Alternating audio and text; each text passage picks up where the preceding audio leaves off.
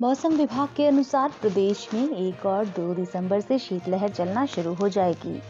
आगरा, अलीगढ़, कानपुर, मेरठ, लखनऊ, वाराणसी और बुलंदशहर समेत उत्तरी पूर्वी इलाकों में हल्की बारिश होने की संभावना है। इसके साथ ही मौसम विभाग ने दिसंबर के पहले सप्ताह में बारिश की संभावना जताई है।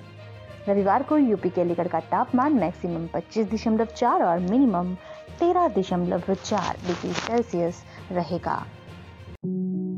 कहीं आपको ये तो नहीं लगने लगा था ना कि हम मौसम की जानकारी हासिल कर रहे हैं?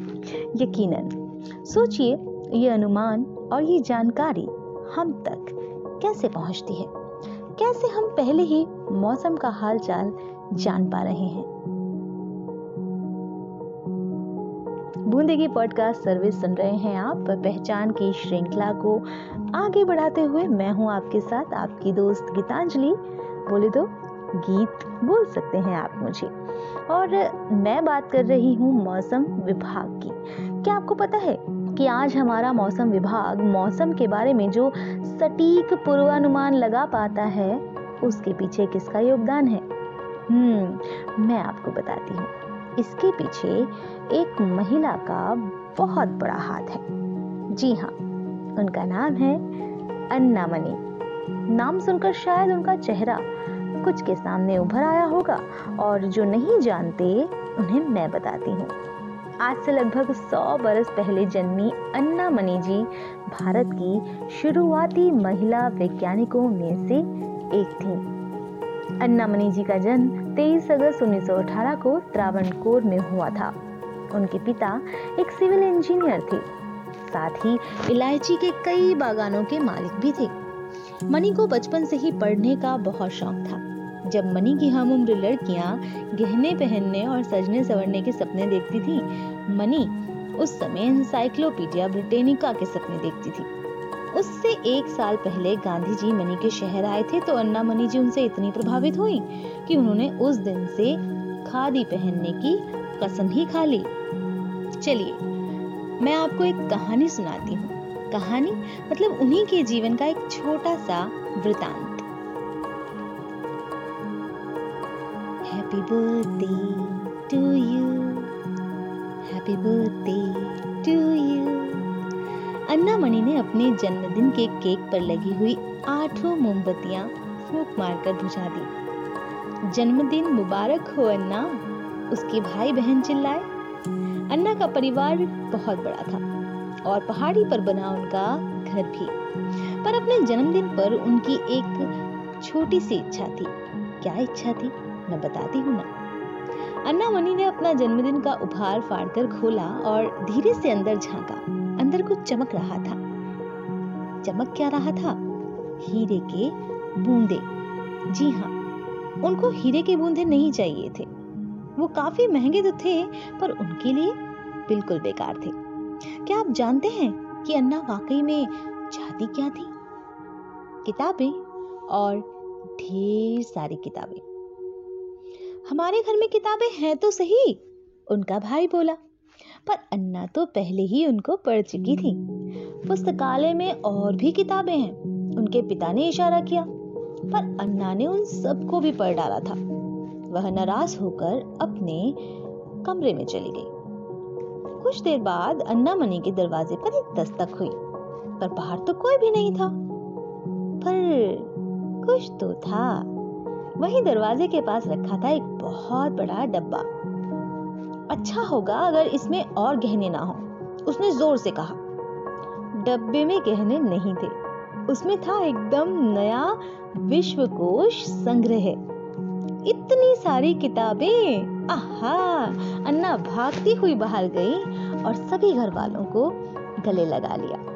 कुछ सालों बाद बहुत सारी किताबें पढ़ने के पश्चात अन्ना को एक प्रसिद्ध वैज्ञानिक की प्रयोगशाला में नौकरी मिल गई। मुझे यहाँ क्या करना होगा? अन्ना ने पूछा। वैज्ञानिक ने एक डब्बे की तरफ़ इशारा किया। क्या आप बता सकते हैं कि उस डब्बे में क्या मिला? हम्म? हीरे!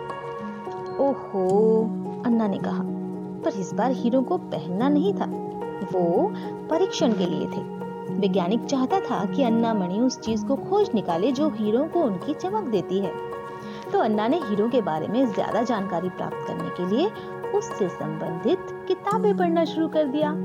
जी हाँ किताबें किताबें और ढेर सारी किताबें।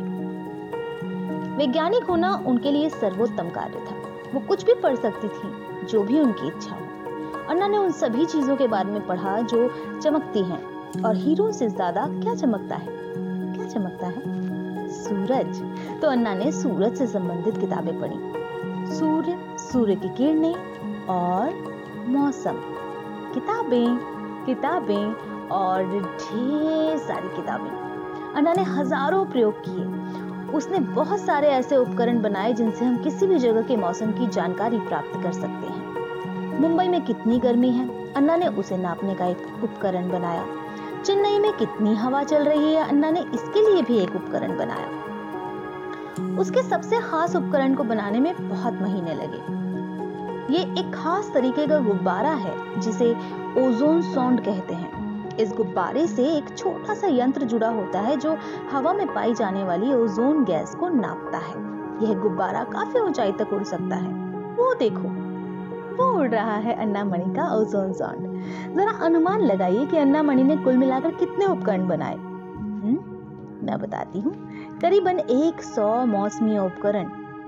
उसका अपना एक संयंत्र भी था जिसमें ये सारे उपकरण बनाए गए। ऐसा लगता था मानो वो कुछ भी बना सकती थी। अन्ना मणि देश की सबसे प्रखर मौसम वैज्ञानिकों में से एक बन गई। यहाँ तक कि जब वह बुज़ुर्ग और अधिक विख्यात भी हो गई, तब भी उनके खास मित्र नहीं बदले। उसके असली दोस्त वही रहे। किताबें किताबें, और ढेर सारी किताबें। कला अनुसार अन्ना मणि जी का जीवन परिचय मैं आपको थोड़ा सा और बताना चाहती हूँ। तेईस अगस्त 1918 में अन्नामणि जी का जन्म पीरमेडू केरल में हुआ। 1940 में उन्हें बेंगलोर स्थित सीवी रमन की प्रयोगशाला में कार्य करने हेतु छात्रवृत्ति मिली। 1945 में वे मौसम विज्ञान की पढ़ाई करने इंग्लैंड चली गईं।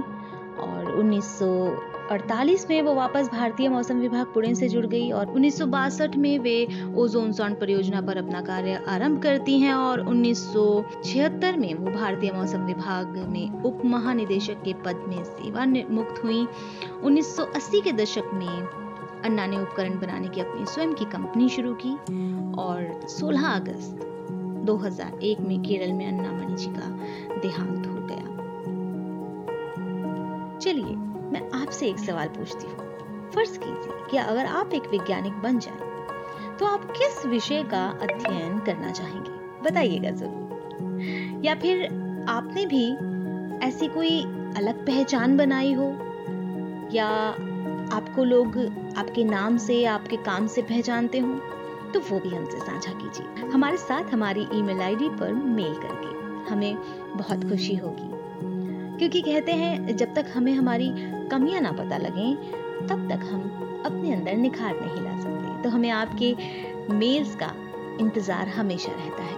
पहचान का सिलसिला यूँ ही जारी रहेगा।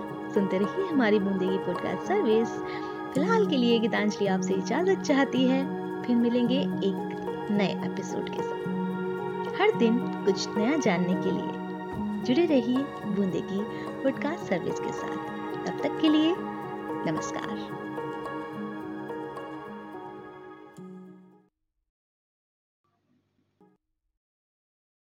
पता लगे, तब तक हम अपने अंदर निखार नहीं ला सकते। तो हमें आपके मेल्स का इंतज़ार हमेशा रहता है।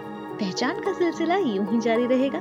सुनते रहिए हमारी बूंदेगी पॉडकास्ट सर्विस फ़िलहाल के लिए गीतांजलि आपसे इजाज़त चाहती है। फिर मिलेंगे एक नए एपिसोड के साथ। हर दिन कुछ नया जानने के लिए जुड़े रहिए बूंदे की पॉडकास्ट सर्विस के साथ। तब तक के लिए नमस्कार।